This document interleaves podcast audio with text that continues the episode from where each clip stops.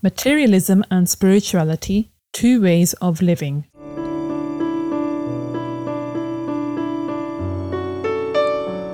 There are two aspects of human life one that relates to the physical body, materialism, and the other that relates to the inner self, the soul, spirituality.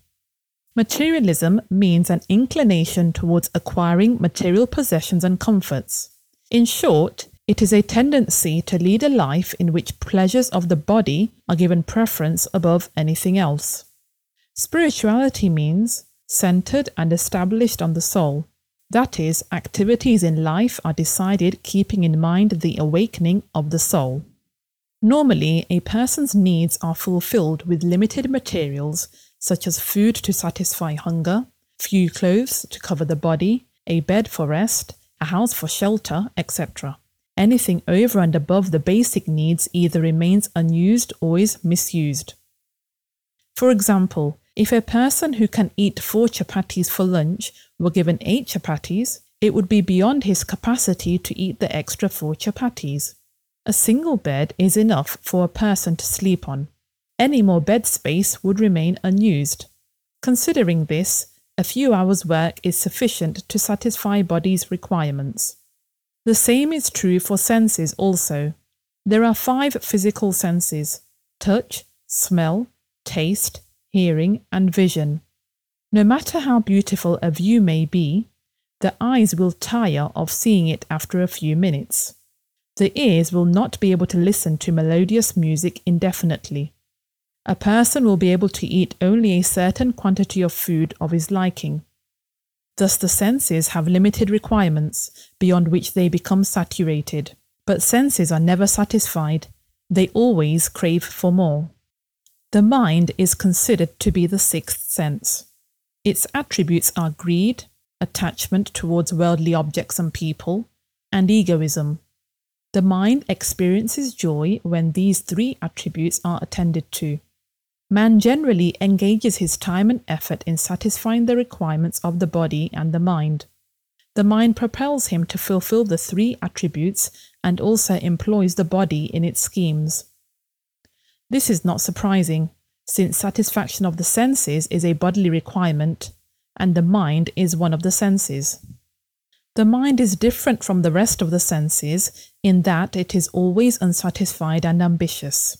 New hopes and ambitions arise once the old ones are fulfilled. Suppose a person desires to buy a house. He would remain preoccupied with that thought because there is an attraction in it. Once a house is bought, the attraction fades.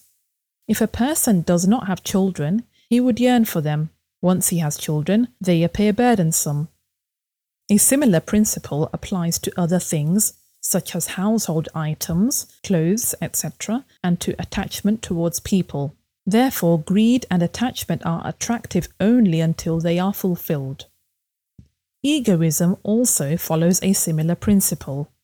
A secretary in a company feels his job status is low and aims for a higher status so that he can elevate his standing in the society. It is possible that several persons within the company may be trying for the same position, Therefore, he becomes an enemy for them, since now he is an extra competitor in the race. In case he does succeed in fulfilling his egoistic desire in progressing towards his dream position, mental peace would elude him because there would be several people scheming to dislodge him. His ego thus becomes his own dangerous adversary.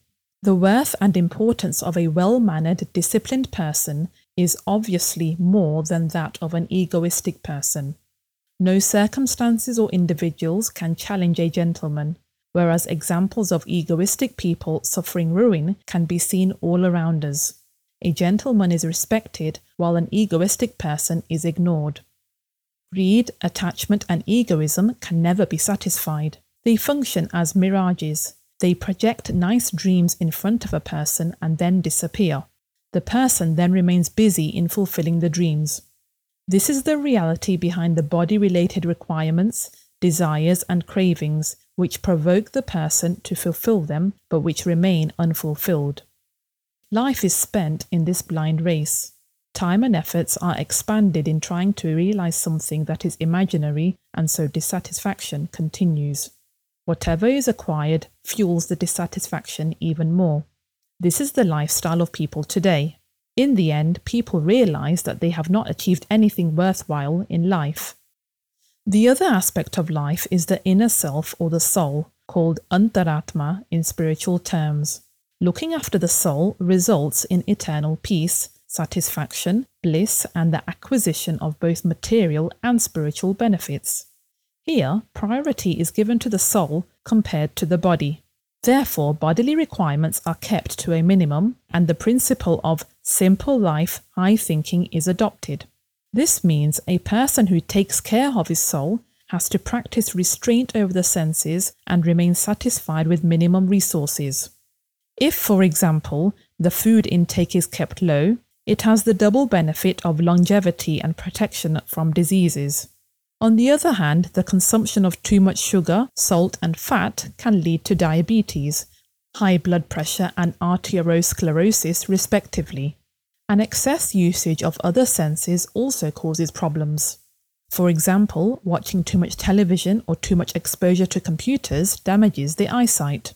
Youngsters today listen to loud pop music, which severely affects their hearing ability. Overindulgence in sexual activities decreases the vitality of a person. Wearing simple clothes serves the purpose of covering the body. In the eyes of wise people, wearing fashionable clothes decreases the value of a person. Why?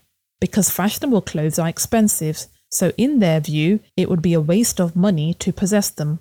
A person who cannot afford such clothes and yet wears them means he is fashion and status conscious, and that he would have purchased them on credit.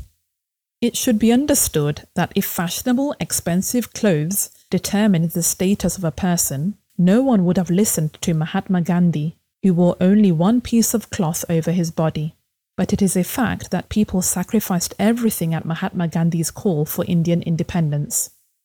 People who practice restraint never experience financial crisis or remain in debt. They maintain a healthy body and healthy mind. They are called people of character. They receive respect from the society. A content man thinks, when several million people can live in conditions worse than mine, why do I need to increase my possessions? If I can earn honestly and spend wisely, there is no need for me to desire to become rich or adopt immoral means. It must be noted that only a limited amount of money can be earned honestly. Those who wish to possess an unlimited wealth have to resort to unethical practices.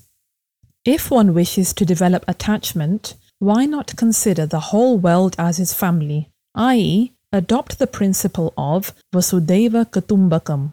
Why spend valuable time and efforts for the sake of a few family members only? When the feeling of Vasudhaiva Kutumbakam develops, a person exhibits love and compassion towards everyone and offers his services for the welfare of humanity. On the other hand, if one person or a group of persons are showered with excessive love and caring, it spoils their habits and becomes a cause of suffering for everyone concerned. Thinking about the welfare of the soul protects a person's wealth, time, and efforts from unnecessary wastage, which can then be directed towards charitable causes. This has been the path adopted by great personalities. It was the reason why they were continuously occupied in the works of welfare. Because of their righteous deeds, they remained satisfied and achieved fame. Everyone around them became their friends, admirers, or supporters due to the high quality of their qualities, deeds, and nature.